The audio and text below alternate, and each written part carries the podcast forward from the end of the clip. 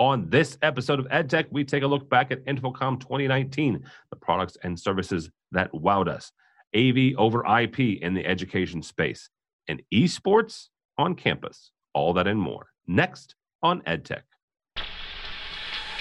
The network for the AV industry. What are you listening to? This is AV. This is AV Nation. This is AV Nation. This is EdTech, episode 75, recorded Thursday, June 27th, 2019. The wow of InfoComm. Support for AV Nation is brought to you by Extron, industry-leading technology backed by world-class support. This is EdTech, the monthly look at the education and technology space. My name is Tim Albright, in for the vacationing, I suppose. Mr. Bill O'Donnell, first and foremost, who we have to talk about all things education and AV technology. His name is Ernie Bailey.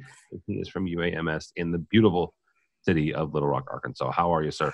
I'm doing just fine this morning, Tim. Awesome. Also with us is Mr. Rob Raspberry. He is from Drexel. Welcome, sir.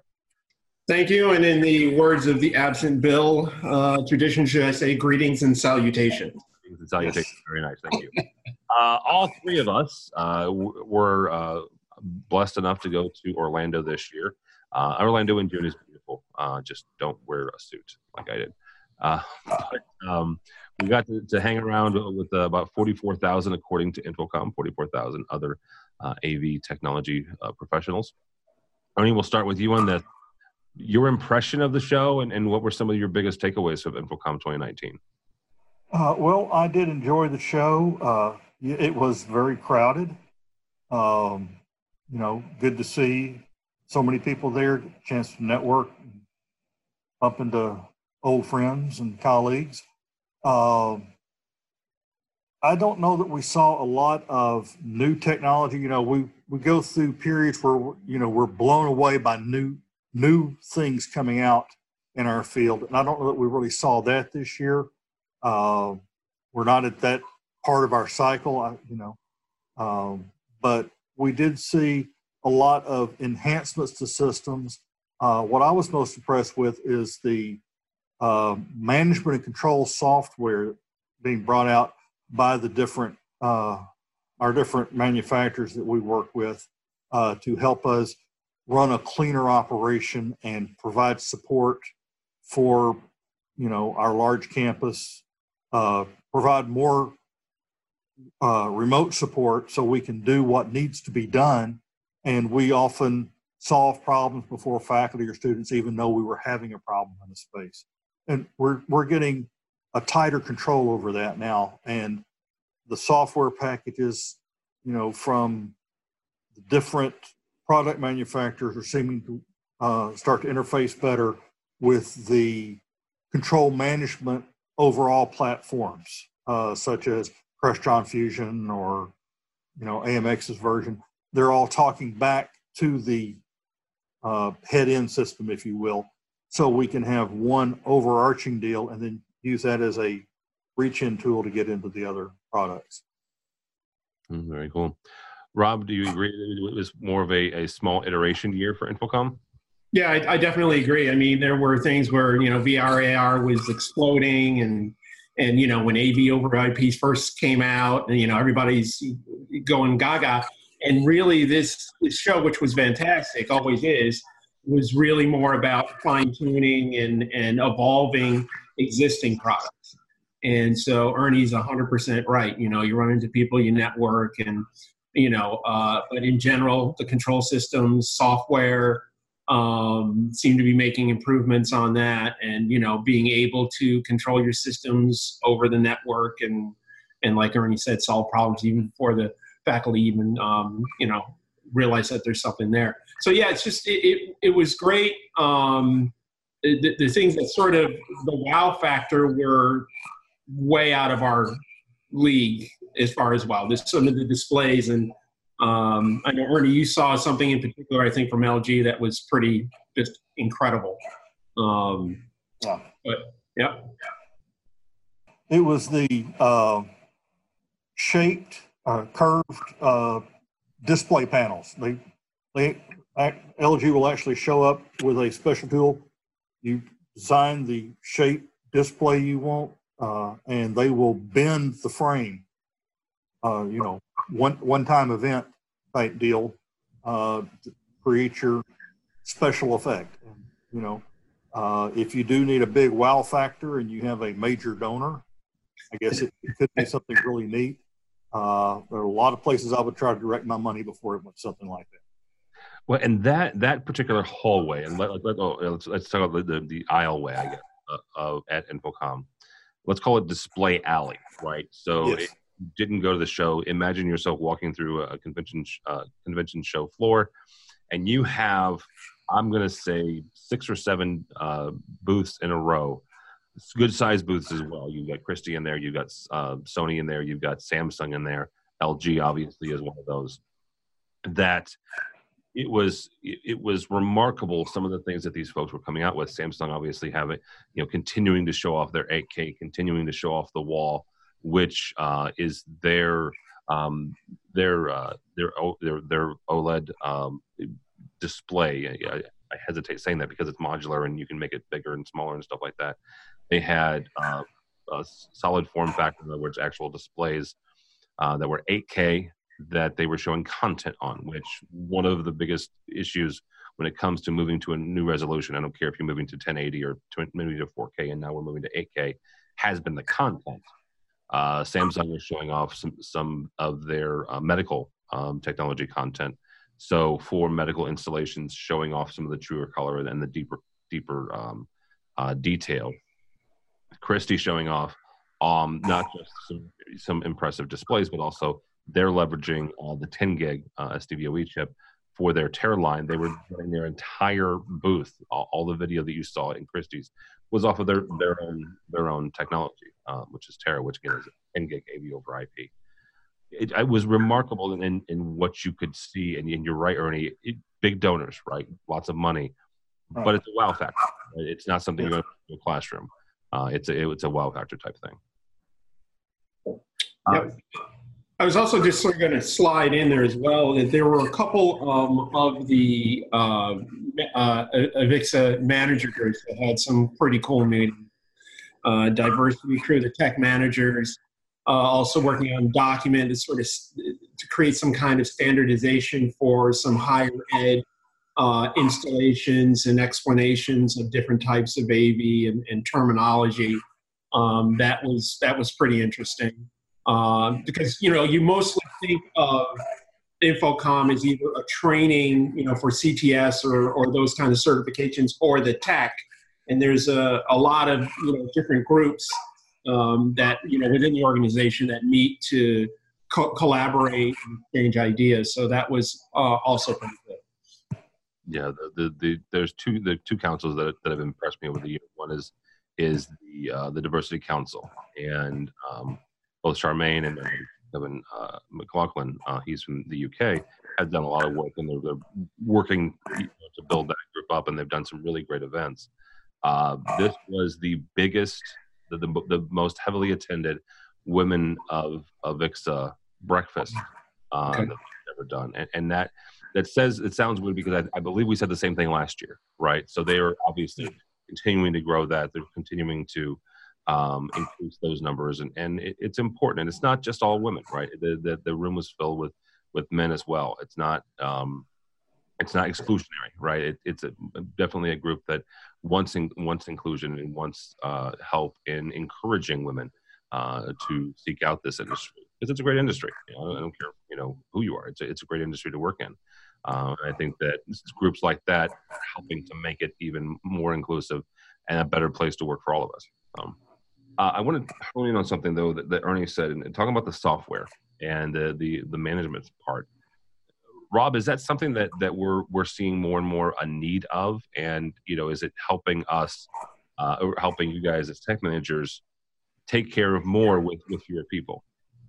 So when you're talking about instituting a system-wide management, kind of a situation, I mean, having the ability to log into a dashboard or console and basically see what's going on in all your classroom, manage hours, see what devices are on, off, If there is a certain situation with a control panel or processor, being able to get that all in one dashboard or one display to be able to troubleshoot it as it actually happens or monitor is a very valuable thing. We're trying to institute, Extron's global viewer, and I think being able to control systems, especially over IP, is going to be especially available, because if you have a good, infrastructure and pipe as far as that goes, it helps you react to situations a little faster and get just an overall what's happening on your system. So yeah, it becomes important because the scale of what we're doing is larger. It's not like it used to be where we had a couple specialized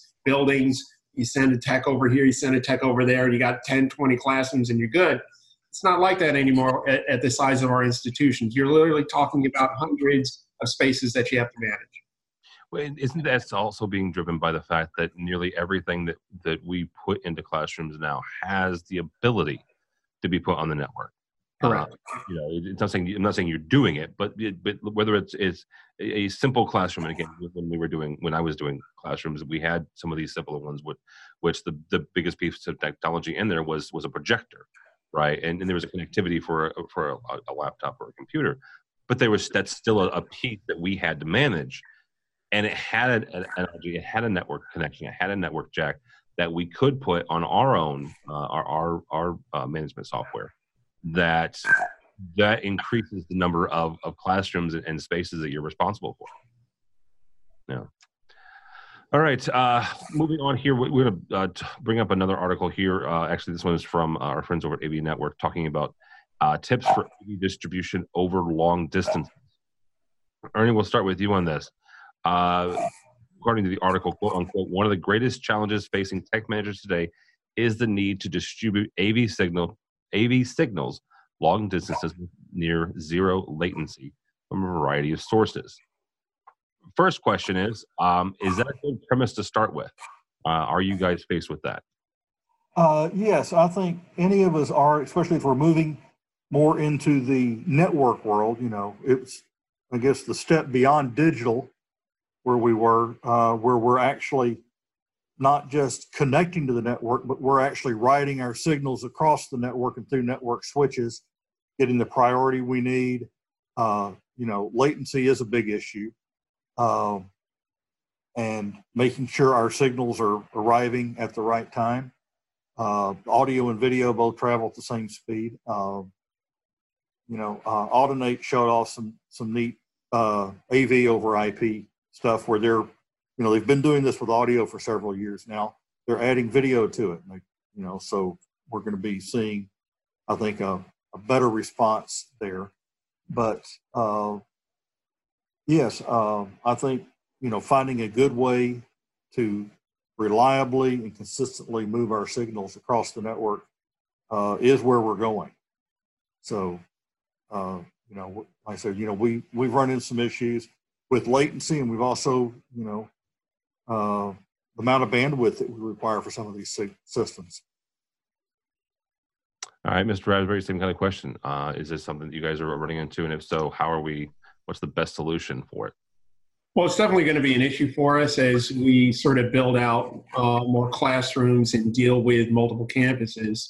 We're still, HD-based, and for a lot of stuff that we're using right now, it hasn't been an issue, but the ability to sort of not be limited by the distance, and also, as Ernie had talked about, pretty much the bandwidth and the pipe and being able to instantaneously be able to control these devices is a big advantage. I have to honestly say we're not completely there yet, but I see that in the future we're going to have to, convert this over so that, again, the distance and the instantaneous control, it doesn't become a problem. So yeah, this is big. When it comes to sending video over the network, you guys work with your IT departments obviously on probably a daily basis. When you start having those conversations, what's been some of the reaction? And when it comes to either the conversation of one network for everything, or keeping video on its own private network, or just the overall conversation of, you're sending video over the network in general? I think that when you talk about high amounts of information being sent over a general network, IT's, I think in general, their policies is we need to put it on a separate VLAN. At least where I am, that would be their position. And that would also include, you know, putting control systems on a separate VLAN so you keep it away from the general traffic that, you know, the university is using. I don't know how things are evolving, and obviously, you know, having to build up your infrastructure with changing certain switches are not able to handle certain things. So you have to think about it, you know, on an infrastructure level, and you have to make sure that everything's working. The switches, connections, all this stuff has to be properly done. But in our institution, we would prefer and say, yeah, we need to put you on a VLAN, a separate VLAN, and you guys deal with it. And we'll if there's any issues, you know, give us a call. But we do want this crossing over on the general traffic on the network. Mm-hmm. Ernie, same kind of question. Are they putting you on your own network or on your own VLAN? No, we're part of the campus network. You know, there's a single infrastructure. They're trying to build it out as we can. My group is actually part of network engineering, which helps a little bit in communication, if nothing else, and hopefully some understanding between the two groups of what we need, what we can provide, what they can provide. You know, there is, you know, well, I have gaming at home and I don't need anywhere near that much bandwidth. And you know, you're talking about lower resolutions than what I'm using there, lower bandwidth. You know, so. Why do you need that much? Well, you realize your gaming system is one system. We're looking at putting multiple signals out of every room. And, you know, if we're going to build this out the way we would like to, every source hits the main network so it can be routed anywhere on the campus. That's where we'd like to be. Yeah. You know, but once again, that is a lot of bandwidth when you start talking about it and trying to prioritize what goes where. We've started streaming recording for special events that, you know, used to just be done through our video conferencing system. They would attach a recorder to the Kodak network bridge. And that's fair, but all of our systems have dual streaming cards in them. So we send out dual stream video signals with full bandwidth audio. And we can record that and, you know, provide it to our marketing department, or they can give it out to media groups if they want to, or distribute it internally. But I'm not going to put a recording device management system in every classroom. We've got one at our main AV help desk. We have a separate help desk for AV versus IT. And I have to remind people, we're a hospital. We're more hospital than we are school. Okay. Campus, even though our first name is university, the hospital wins. Yeah. On security, on bandwidth, on anything else. You know, that's the primary income source, and that's the primary focus of the campus. All of our schools are health science related. We don't have any undergrad general programs. They're all medicine, pharmacy, nursing, health professions, public health, or a graduate school for biomedical sciences. So everything is medically or hospital related, or research and everything. So that wins on the bandwidth. But when they require additional bandwidth, there's more for us too, because they're not needing it, you know, all the time. They're not needing all of it across the entire campus. So we're working to move things across better and communicate our signals. Yeah, absolutely. All right, guys. Last story here actually comes to us from our buddy Scott Tyner.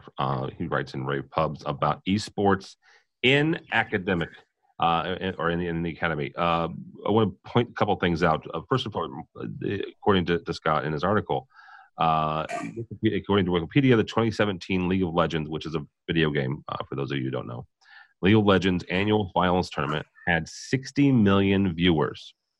Compare that with 28.20 28.2 million who watched the World Series the same year.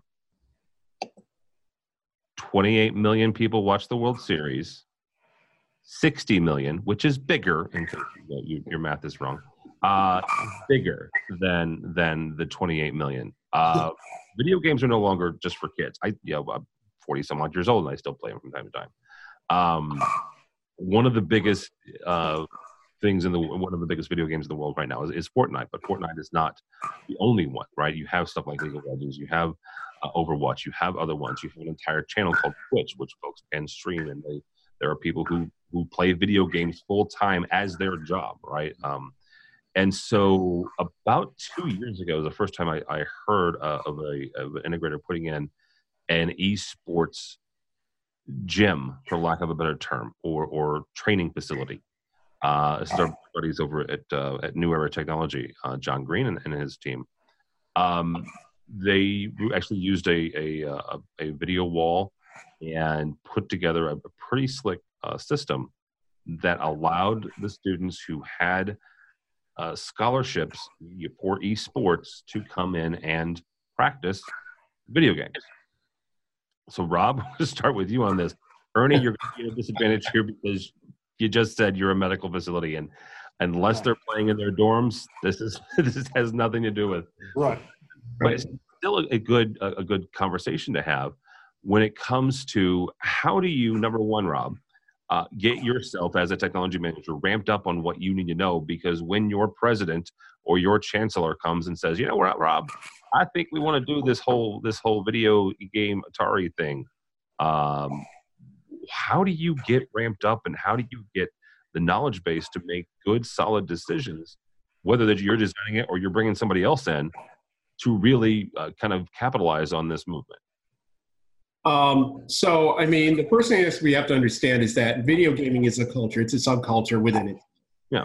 And it just sort of naturally progressed. We all played video games at some point when we were kids into young adults, and it is becoming pretty much the main pastime for any student.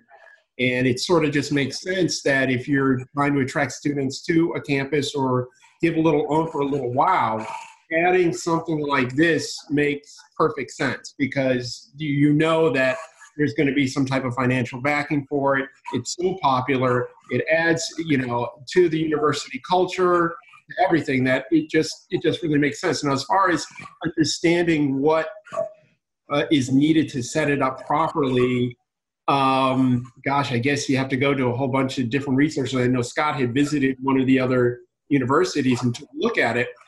And to see this thing, but also, I mean, there's a ton of these regular video game tournaments out there, and I suppose going out and checking some of those out to see how those are set up would be fine.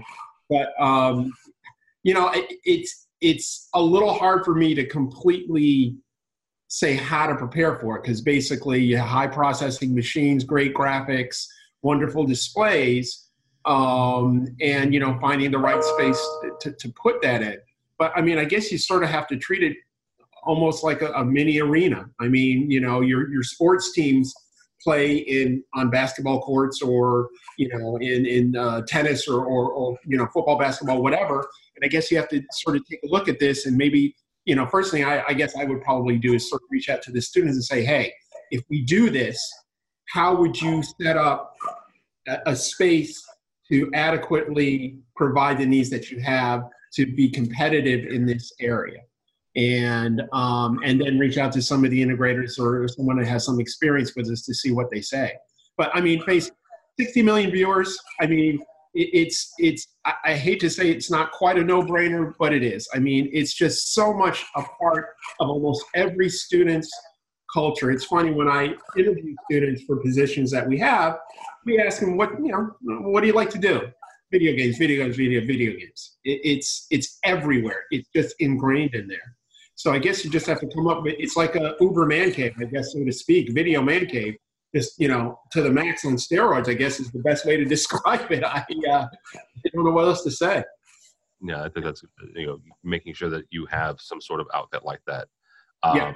And you mentioned that the arenas, there are several around the country that either are brought in, systems are brought in for tournaments to be played live, and folks attend these as sporting events. The best explanation of that I ever heard was it was actually a cartoon, and it was the panels were basically a dad asking his son why he was watching, you know, somebody else play a video game, and he said the same reason you watch baseball. And if you think about that for about 2 seconds, he's not wrong. Right.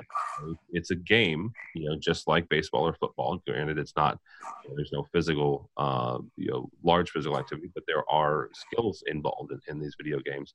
And as someone who, if you're a kid who plays it, watching someone who's better than you is the equivalent of watching somebody who's better than you play football or baseball, or in my term, hockey.